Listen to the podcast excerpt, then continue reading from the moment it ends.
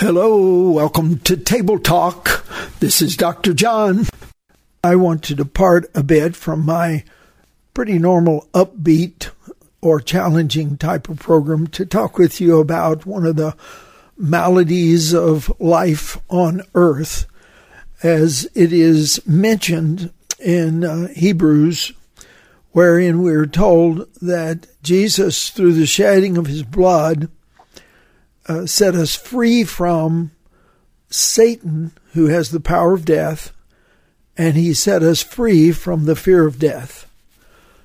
Well, that doesn't change one major factor about death, and that is it's really painful when someone you love passes. Really painful.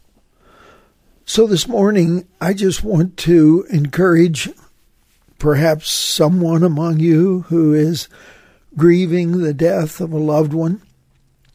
And I want to help you, hopefully, be able to look to the Lord and to your friends and family for what you need.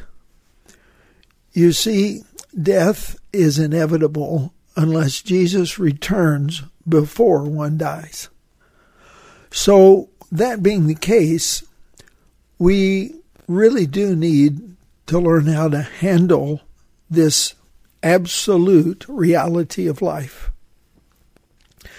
I um, have lived long enough to see um, all of my close relatives pass my parents and my only sibling. Uh, seen many others that I've been very close to. And uh, it's never easy.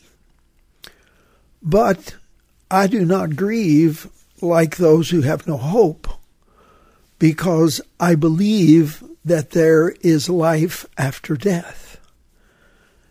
When I, by faith, step into the reality of my belief, which is reality to me because I believe it, then I am able to moderate the pain of the separation with the confident belief that there will be a reunion when I leave this earth. That is perhaps the most comforting kind of thought and the most important kind of faith in the face of death that one can have. We will see them again. Now, there's a problem if the one we love had not yet accepted Jesus. There are people I love that I pray the Lord not to come until they have come to Him. And I pray the Lord to keep them alive until they come to Him. I have no guarantee of that because everyone has the freedom to say yes or no to Jesus.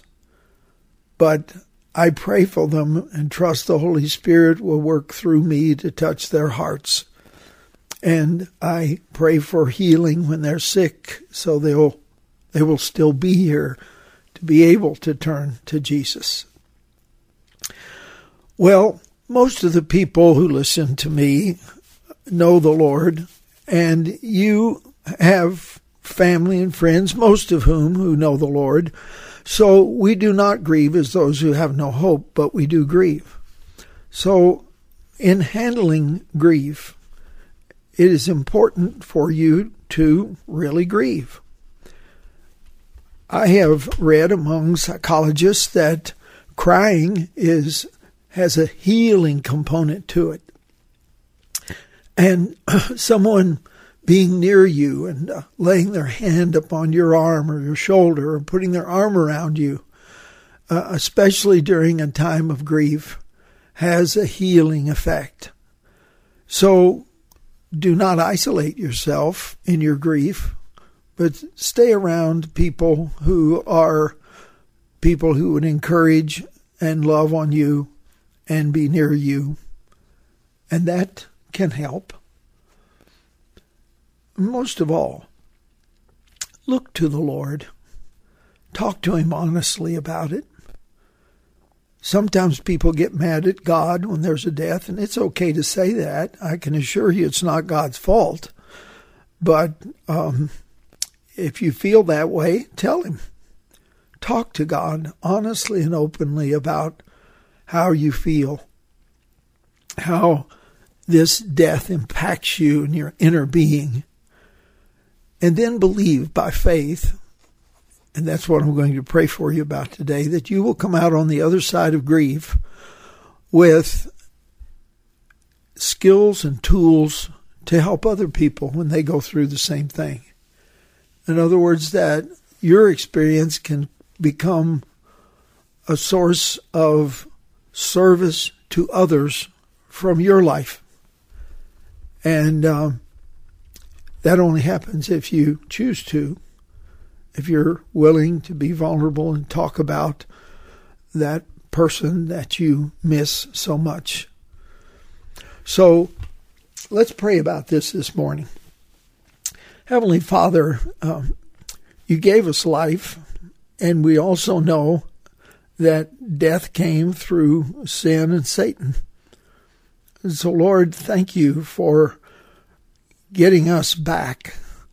That Jesus came to give life, eternal life, instead of death, a full and meaningful life instead of uh, a sense of hopelessness in this life. And so, Lord, I pray that for that person today who's grieving that you would uh, minister to them, uh, serve them, love them uh, so well that they would really, really sense it and bring others around them to love on them. And Lord, thank you today that we do not grieve as those who have no hope, for we do have faith in you that there will be a reunion one day. And we thank you, Jesus, for making that possible. In your name we pray. Amen.